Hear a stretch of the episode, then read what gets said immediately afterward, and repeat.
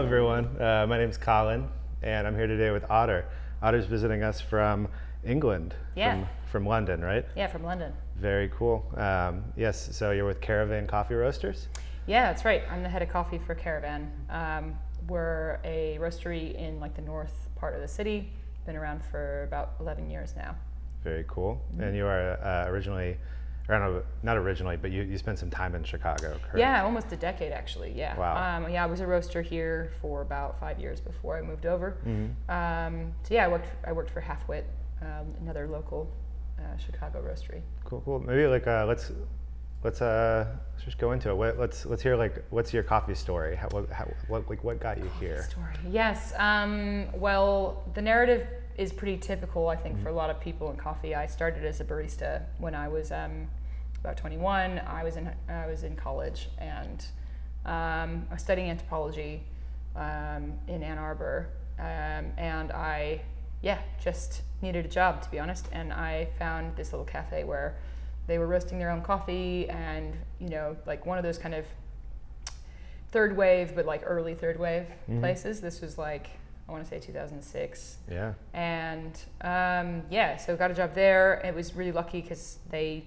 were involved a lot with the kind of competition scene. Um, I learned how to roast coffee, actually with uh, with somebody that now works here, Miro Lomelli. Um, he was uh, yeah my coworker for a number of years That's awesome. uh, in Michigan, and then uh, yeah moved to Chicago. Um, I've done like a you know a variety of different coffee jobs. I've been a trainer, cafe manager. Um, when the Wormhole, uh, which is a cafe here in Chicago, decided to start roasting their own coffee, I was really keen to join that that group. Uh, and but at first, I didn't really have any idea what I was doing, so I just kind of offered to like sweep the floor or like put coffee into bags. Um, so I was just doing production work and whatever I could get my hands on. Um, and then eventually got trained to, to roast uh, on their little 12 kilo Diedrich. And, um, and yeah, then I basically kind of went from there. Um, became the director of coffee there after a few years and then stayed there doing a lot of coffee sourcing and, and roasting uh, until I ended up moving to London Mm. about four years ago. Okay. Yeah. So our time in uh, coffee in Chicago was like, I think, because I, I knew some of the people from like your circles, and I Mm. remember like right after I moved here, Yeah. them talking about Otters leaving, but we never got to meet actually in Chicago. Yeah, right yeah, around the same time. A lot of things have happened. I feel like since I left, there's been some interesting, you know, developments in the scene here, and um, obviously the pandemic has had a, a big impact as well. Um, Mhm. but yeah, I did I did a master's degree when I went went to London, so um, I wasn't.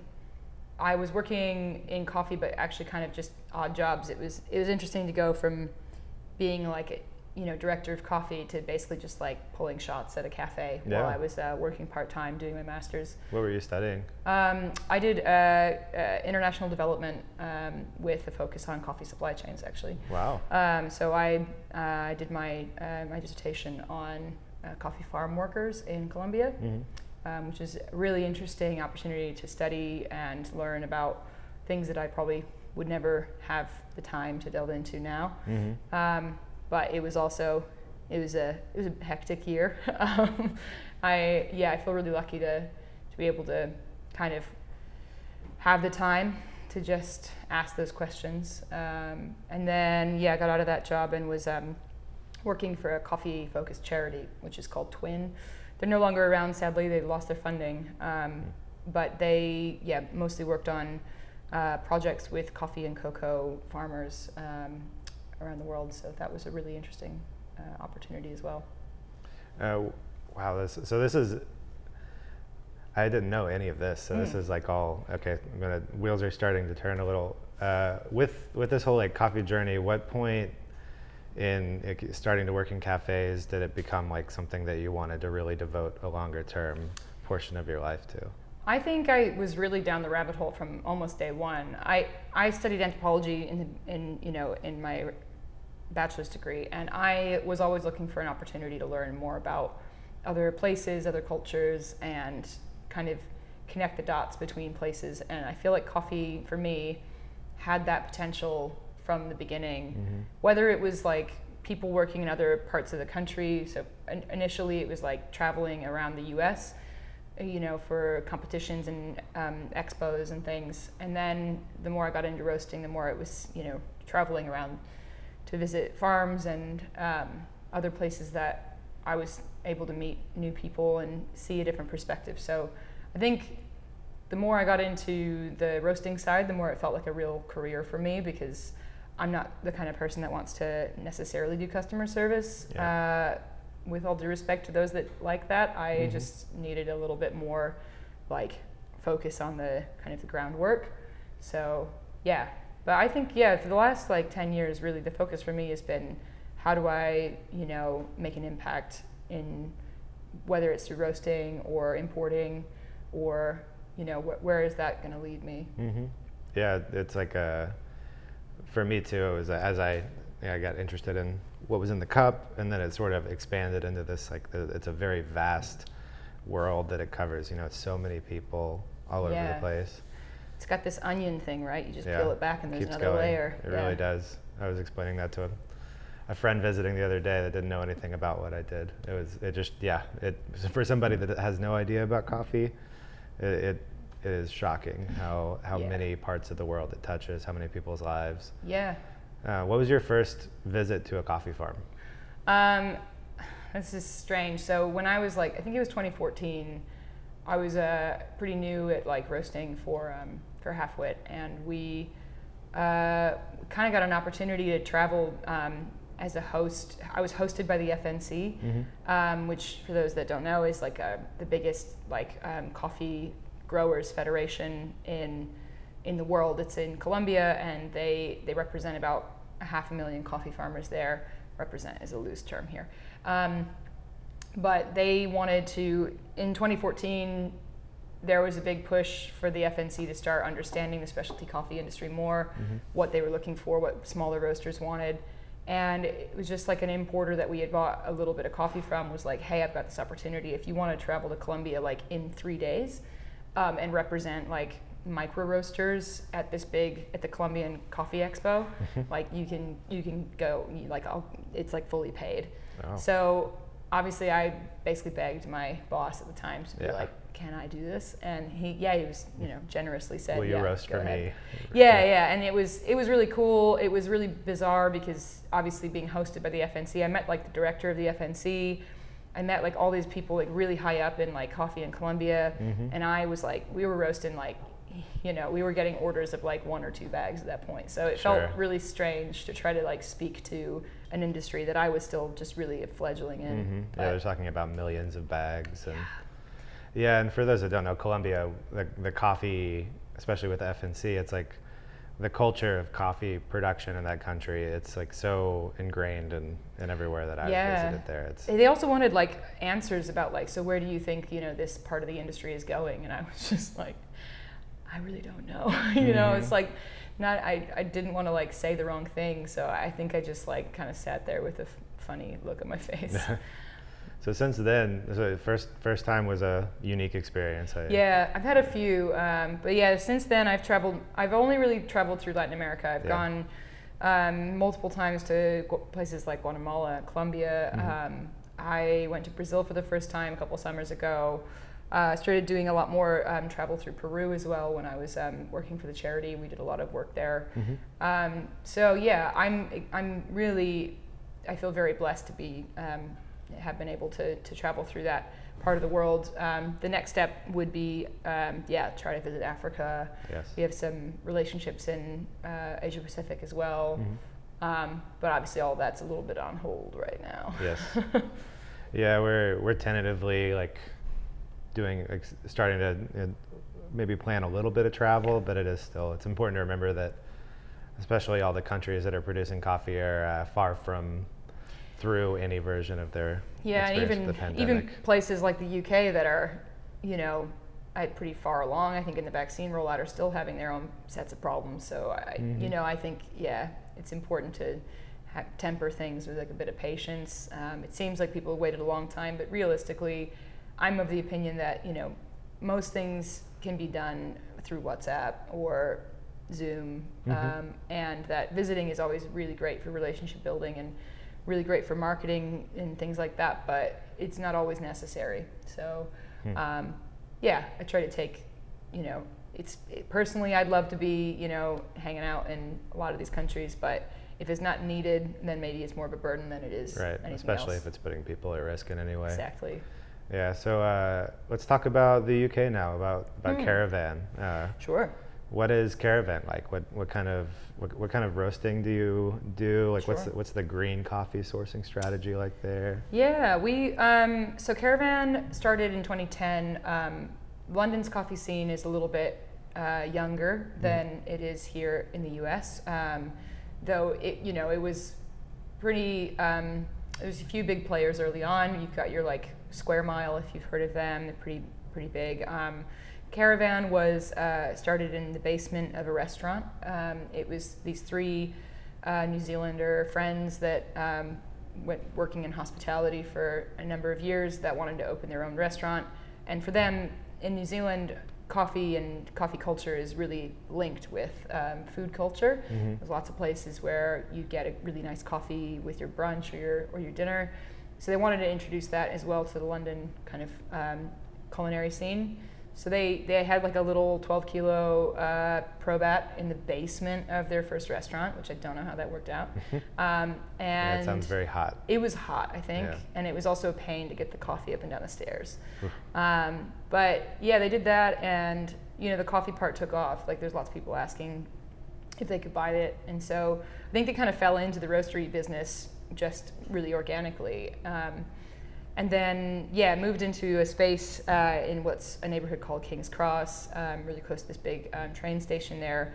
Beautiful old Victorian building. Um, and then so subsequently over the last 10 years they've opened about six restaurants and um, and have moved again into um, the roastery we're at now which is uh, in the north islington neighborhood um, it's a it's a really big beautiful space we have a 70 kilo um, loring um, where we yeah we roast about um, well pre-pandemic about like four tons of coffee uh, four four tons in kilograms um, i'm trying to do the Need a couple we're, we're here with coffee before I metric coffee remember so yeah we're gonna can we're talk gonna in keep kilos, if we want to. It's about Yeah. 2.2 pounds per kilo. yeah so it was about it was close to 10000 pounds per week Okay. um, which is for me that was a huge jump That's a lot of coffee. to yeah um, which is which is great it, it gave me an opportunity it gives me an opportunity to really think more broadly about the impact um, that my buying has and the Mhm. sourcing program in general so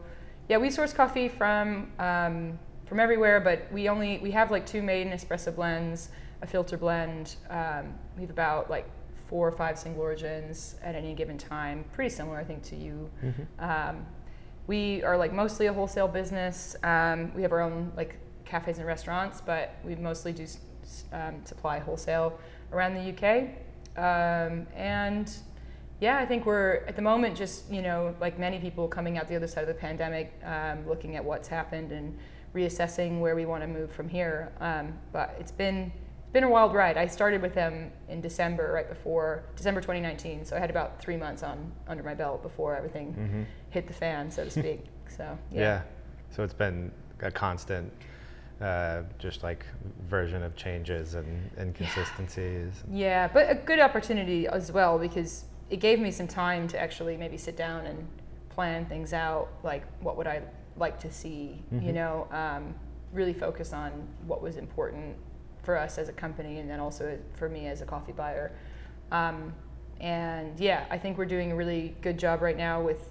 We use a lot of kind of data and you know hard numbers and stuff when we when we roast, and we're we're really um, I think one of the better companies in the UK in terms of our like uh, cupping and kind of quality control program, Mhm. which is uh, run by um, uh, his nickname is Moose. Um, his name's Alex Wallace. He's um, he's a really amazing. I'm seeing a common thread here. Yeah, the there's lots of there's lots of nicknames. Um, but yeah, so we're do, we're doing a lot to just try to you know understand the relationship between roasting and and flavor, Mhm.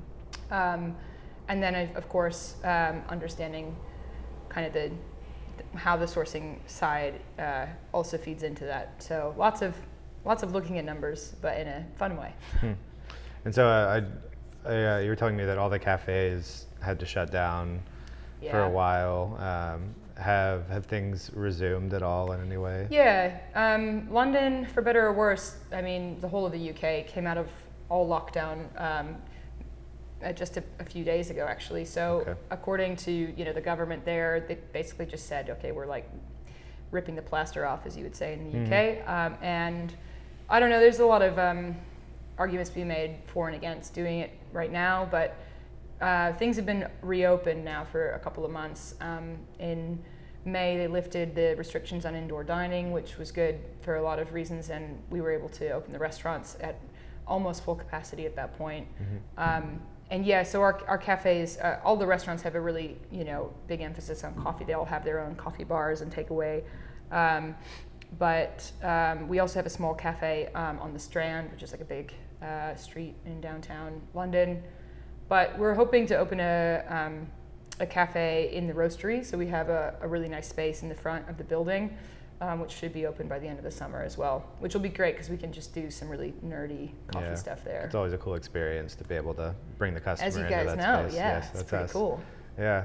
All right. So, as your uh, like with your your history prior to being a caravan, you were working for uh, this charity. You've been Mhm. uh, doing the research on, you know, Colum- with the the farmers in Colombia. Mm-hmm. Uh, I think the main focus of these conversations that we've been having is on ethically, you know, purchasing coffee. Yeah. Uh, and it's on this the idea of a pursuit of a, a better price for farmers or Mhm. understanding what a sustainable price is for farmers. Uh, so, a couple questions that are uh, we're just kind of going to kind of dive into here. Sure, so, uh, coffee quality Right. as it is correlated to the price you pay. Mhm. Um, what are your thoughts on, you know, how that is currently structured and whether or not that's, uh, to be more clear, how, are, how, how should the price that we pay for coffee be correlated to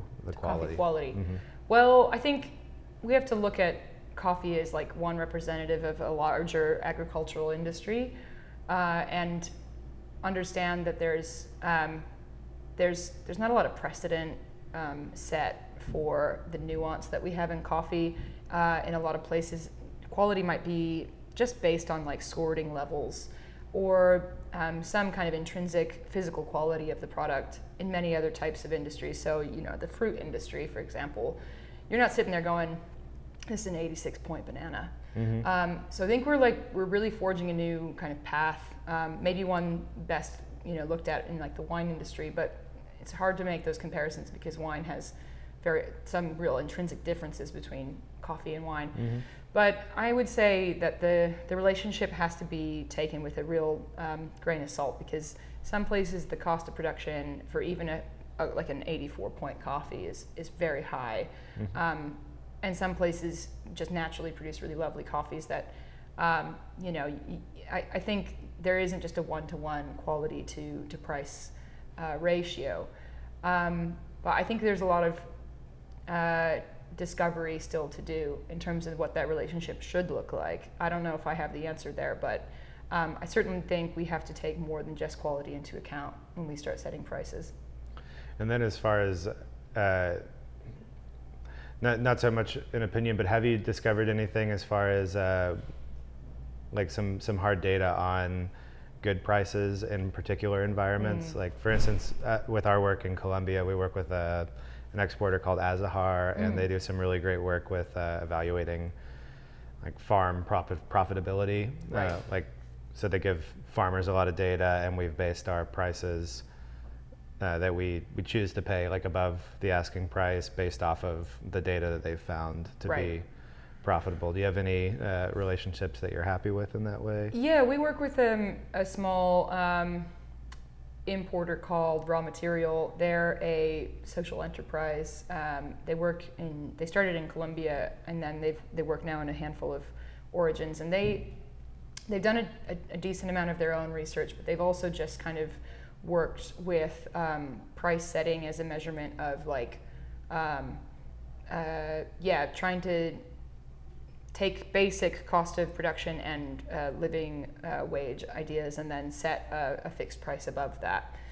that's a little. Te- it's being tested a bit right now. Mm-hmm. Um, that model, however, has produced a lot of just. They produce a lot of data, being able to show the percentage over um, the kind of average cost of production, the average living cost, and that is you know coming out to anywhere from like 15% above to sometimes double or triple the um, depending on the, the quality and the amount that the producer is um, is growing but it's not always consistent. That data can be difficult, um, and it doesn't. Data can be slippery in the sense that it doesn't uh, incorporate all of the other actors in that process as well. So you might be talking about living standards for a family of four, uh, living on, you know, land that they own and work, um, but it doesn't maybe take into account the people that work temporarily on the farm, Yeah. um, or the other people that might work in the interim. So like the warehouse employees, and so I think the data is still, while it's great to have, it's still uh, an incomplete picture. It's such a good point about the people that work in the warehouses. That we Mm-hmm. really, as, as much work as we have put in, it still leaves a new set of questions with Always each does. answer. Yeah. Yeah, but it's great. We work. I've been working with the the team in Raw Material Colombia. I mean, I speak with Miguel, their um, their head of operations there on a weekly, sometimes daily basis, just to kind of you know stay really closely in touch about, especially right now with what's happening on the ground and. Um, and just to understand where the prices need to move when, when things change and trying to be as dynamic with our own buying as possible. Um, and also using that data to help, you know, explain that to people in the company that might not be as, um, might not be as, you know, hands in. So our, our finance team and things and just preparing everyone for, for what changes might look like. And I think, you know, it's about having buy-in from the whole company, from everybody that's trying, what we're trying to achieve on you know in London and in the UK, and then also understanding you know how changes at origin will will feed into that, and vice versa. Mm-hmm. Um, so yeah, I don't know. That's kind of a vague answer there, but Yeah, I mean, I you made a t- talking about coffees like or the coffee crop like bananas Hmm. i- is interesting because uh, it I, I was thinking about this.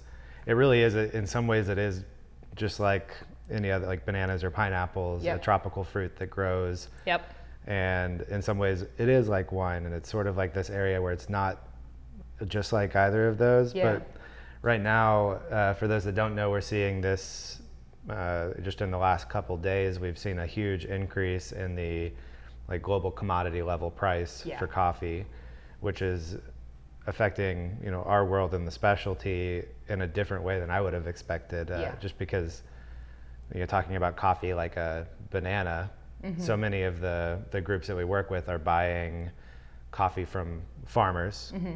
and then processing it and we're working we're working with those people that are processing the coffee Right. you know we've, we've made efforts to get closer to the farmers but right now we're wh- what they're dealing with is the the price that the commodity people are paying for the coffee is just for today not too far off of the price that the specialty people are paying Yeah. for coffee yeah, which is not a bad thing for those that are farming commodity coffee No, uh, it's a that have thing. it. It's great. It's sort of what, and it's weird. It's like that's what we're one That's of the we big things we're advocating yeah, for. Yeah, definitely. However, for the people in the middle that are important to process and maintain the quality, it has all of a sudden made their profitability, you know, below the cost. Right. So how uh, the it, it's like a very interesting thing to where it's it's almost like the farmers, many many farmers are producing a product that's treated like a banana, Mm-hmm. and then we we are also working with these people in the middle that are working more like winemakers. like wine yeah yeah and i think also the the frustration that you can as I, I, I you know you can see it from both sides you know the people that are farming commercial coffee for one reason or another aren't able to produce quality aren't focused on producing quality and they're then receiving a price that is um, close to people that often really invest very heavily in their farms and potentially those specialty prices aren't going up at the same rate as the com- commercial prices so you can see that there might be some frustration building from people that do invest heavily into the specialty um, side of their business. The inputs are just so much greater. You know, we're talking about just time, uh, an investment into into this um, system, which is supposed to have you know the output that will you know increase the for for the coffee that they're growing, but it doesn't. I don't think that one of the problems is that you, you have a market that's based on scarcity and some other factors, and then the specialty market, which is ostensibly more stable, Mm-hmm. But it doesn't respond to those triggers as quickly or as uh, and so yeah i can see now the this this push and pull effect which is that people might divest from specialty if they think you know i can make almost as much money um, selling commercial grade coffee which requires a lot less of my time Mhm. and effort and i think that's a that's a big worry for people um, looking at this current situation is that it would be it would be discouraging to people that have been putting in the time and effort for the last you know few years to then just go okay well I'm just not going to bother Mhm. you know um, I don't know if it will work out that way in the long run because we we're probably not going to see these prices stick around in my opinion I think it's going to be pretty volatile over the next few weeks but Yeah. yeah we'll have to see Any ideas on how to communicate? Because for me, I'm still each time something like this happens, uh, I'm I'm new enough in my coffee buying journey to where it, I learn something brand new about the uh, global coffee commodities trade every time something like this happens. How do we communicate these ideas to customers in a way that makes any sense or makes them, you know, that, that's compelling in a Yeah. cafe setting? Um, I think there's like certain narratives that people are exposed to more regularly uh, that are maybe easier to understand. That um, I don't go into like commercial market versus specialty market dynamics. That's even for people in coffee sometimes is really confusing. I think more of it is just um, yeah the understanding of like craftsmanship and craftswomanship uh, and the um, the like technical skill and just how difficult it is to produce a product at the level that we are buying. Um, really talking about that, you know, that that value that's added through the producer, through the their knowledge, um, how much goes into it there, and also processing and, and people that are working in processing facilities and warehouse facilities that are, you know, um, really adding value to what people are tasting in the cup and how much skill that involves. You know, that's a really easy one because people that drink nice wine usually assume that the people that created the wine weren't just happening upon it by accident. Um, you know, so there is there's already a, a, an understanding there. So I think that's usually my the way that I go about it, um, as opposed to saying, yeah, there's there's a lot of other things you could say, but I like to just yeah try to use metaphors people already understand. Yeah, keep it focused on metaphors that exist in other specialty industries. Yeah, and trying to just communicate mostly to those people, Yeah. um, at least to get started. Definitely. So, I, w- I do want to make sure that I touch on this one. Something I would like to know, because I've been in coffee for about 10 years too, and Mhm. pretty early on I wanted to be working towards a job like what I have now. Yeah. What like what are what's some advice for people that are new to coffee that would like to one day be working in roasting, green coffee, quality control, those types of jobs? Oof. Um, I think that the most attractive thing when I'm looking to hire someone, and you know, um, I can tell you my own story of how I got into things, but I think for me, a lot of luck was involved. But I think for most people, the the the most important thing is to is to have passion about what you're doing and to ask questions and to demonstrate that you're interested in in that as a career pathway.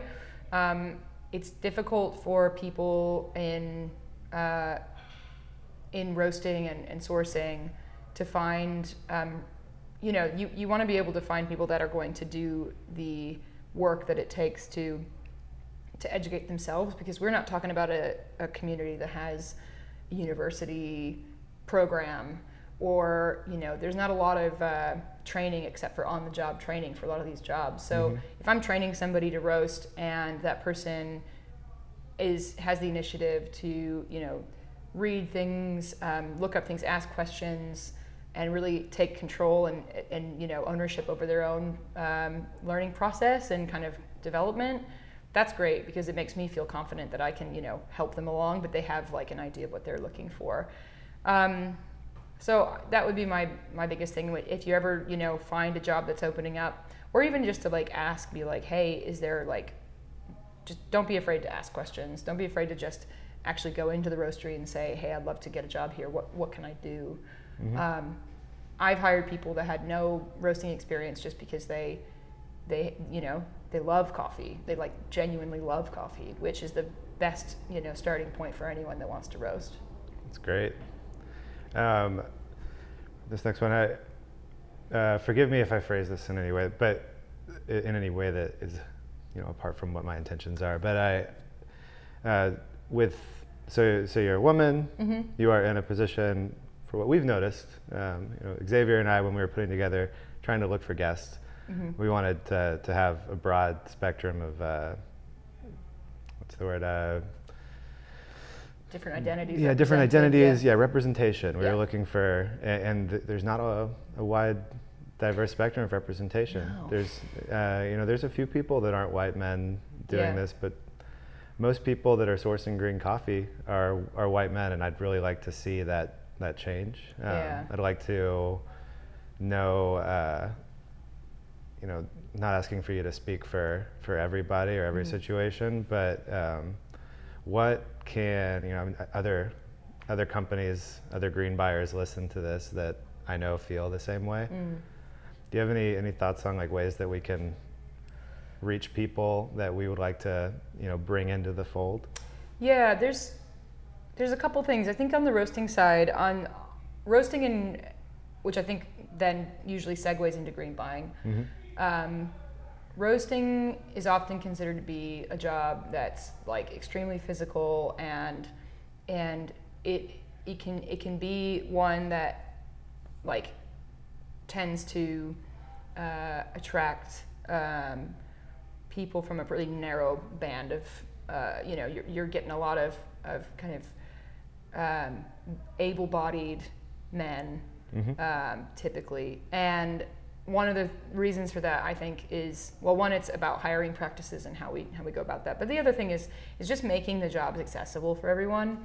So you know if you're expecting people to um, physically you know lift and move 70 kilo bags of coffee around a roastery without injuring themselves mm-hmm. or you know without help. yeah like without help um, it's about like setting up um, each of your employees for success no matter what their physical abilities would be. And I, I can't say that we've done it perfectly at Caravan, mm-hmm. I think we have a long way to go. But uh, making those jobs accessible to um, all body types is, is a good first step um, towards encouraging people to stay or to enter that industry. And then it's about yeah hiring practices. It's, it's such a um, small, often like friendly com- community of people. Everybody, you know, we all know each other, and we're all. But then you know, this is pretty standard stuff. But you know, if you're just hiring your friends and your friends all look like you, talk like you, and you know, and it, you might not think that you're trying to discriminate, but you're just repl- replicating what you're used to, what you're com- comfortable mm-hmm. with. So it's about actually, you know, saying, okay, I know a friend that's interested in this job, but actually maybe the better thing is to is to put this out there on a wider, um, you know, and not just onto coffee forums, not just onto these things that potentially other people are. It's going to be the same, you know, community. So it's taken me a long time to realize that that might be one of the reasons that we're not getting more diversity is just that we all hire um, people that we know. But we, we do need to like look at a little bit deeper um, and you know also be a bit more patient. You know if somebody's like oh but i could hire this person tomorrow it's like yeah but you know give yourself a couple weeks. Wait till the next person comes in. Give yourself a bigger pool to look at. Mm-hmm. that's those are great words. I think the one i mean uh, the idea of roasting floor uh, accessibility mm-hmm. is huge because even yeah even though I have you know that I, and I recognize that for me that was maybe one of the reasons that I was uh, given a job over somebody else at one point, mm-hmm.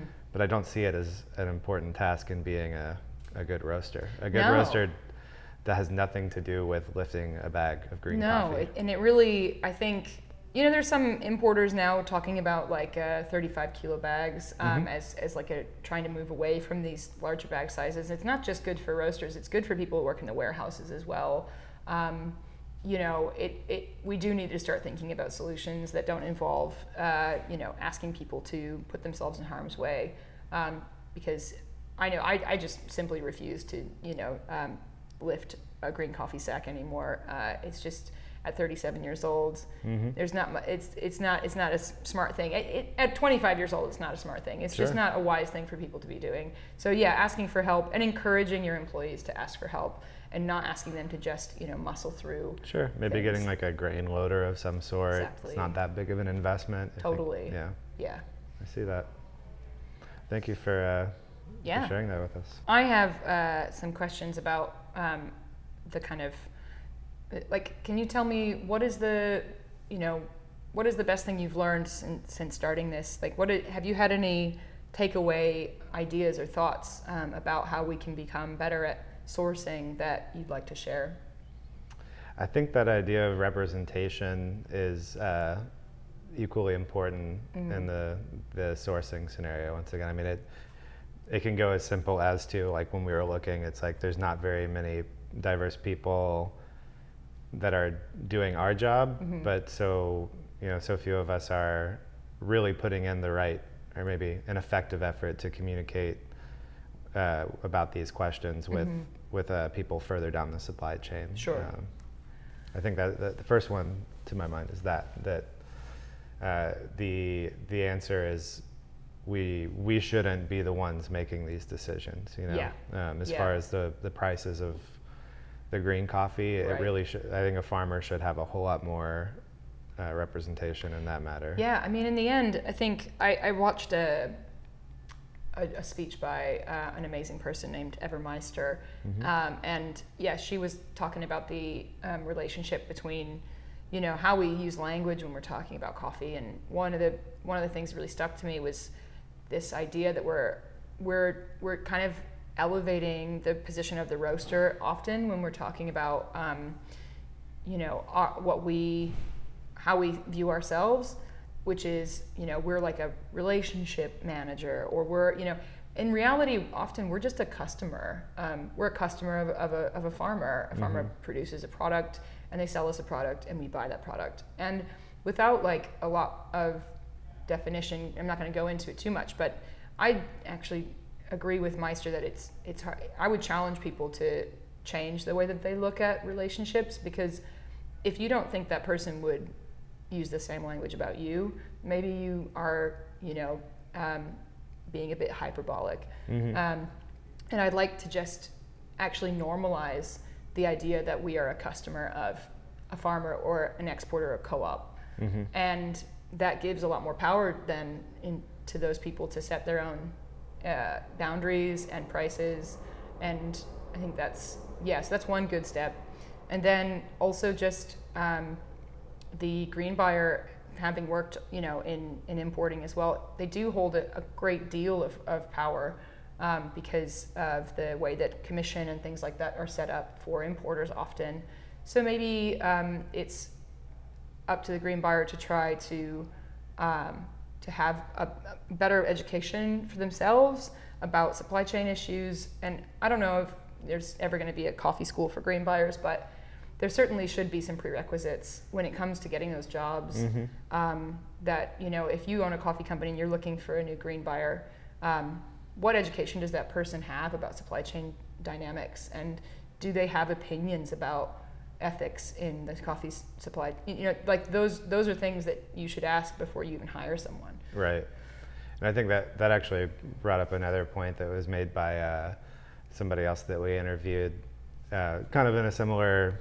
thread to like looking at ways that we can be more effective. Uh, and it was the idea that you know, in our position of uh, you know relatively much higher privilege in many mm-hmm. of the mm-hmm. countries in our particular positions, uh, for us to not take advantage of an opportunity to educate ourselves mm-hmm. in some way to be more effective. You know, whether it's you know looking at this green buyer job is you know is this as effective as us you know can we go to school and, mm-hmm. and really study something and become yeah. an, an, actual expert in something as opposed to, you know, learning like, on the job. Yeah, learning on the yeah. job, parading like an expert, yeah. and really just being a customer. Like, right.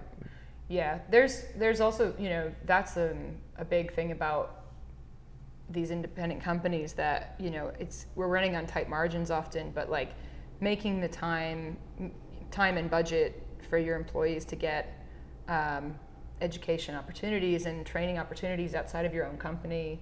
Um, whether that's going for, for green buyers, maybe it's like supporting them on their they want to learn Spanish, Mm-hmm. or they want to take a you know a course on on you know economics, um, or for roasting, you know actually having them take some roasting courses that Mhm. aren't just the way that you teach them because Yeah. I feel like I teach people to roast in a certain way, but it's I'm not perfect at it, and some Mhm. things are explained better by other people. So, yeah, making that a big, you know, making that a priority and budgeting for that and giving people time to do that is is huge. You can really encourage. I think just it it could only really bring better things to your company. Um, and yeah, I think also just just having a bit of humility about what you don't know. I feel like I started out my coffee career feeling like I would, I wanted to know and, and tell everybody that I knew so many things, and now I, I really don't know much. And I feel like that's a good place to start when you have a conversation with somebody. Can't agree more. I am learning less every day. Yeah. Uh, well, I want to thank you so much for. Well, I'm. I'm very glad that you made it here to visit. Me Uh, too. right after this, we're about to go taste a bunch of coffees from your side of the pond. Yeah, from the UK, it's great. Yes. Um, and yeah, so if anybody has any questions, uh, Yeah. how can they reach out to you? That's a good way to get in touch. Um, you can uh, follow me on Instagram. It's Ottermatic, like the animal matic, Ottermatic. Or you can, um, yeah, send me an email. It's just um, my given name, which is Andrea, Mhm. at caravancoffeeroasters.co.uk. And also follow um, our company, which is Caravan Coffee Roasters, which is on Instagram and all the other little bits that we have circulating in this technological world. Um, and yeah, I would. I'm always up for having a chat about all things coffee. Very So good. thank you very much for this. This was really lovely opportunity to talk about things and uh, and taste some delicious coffee. We hope yeah, that'd be great. likewise. Thanks. Yeah, thank you very much. Mhm. Cheers. Mhm.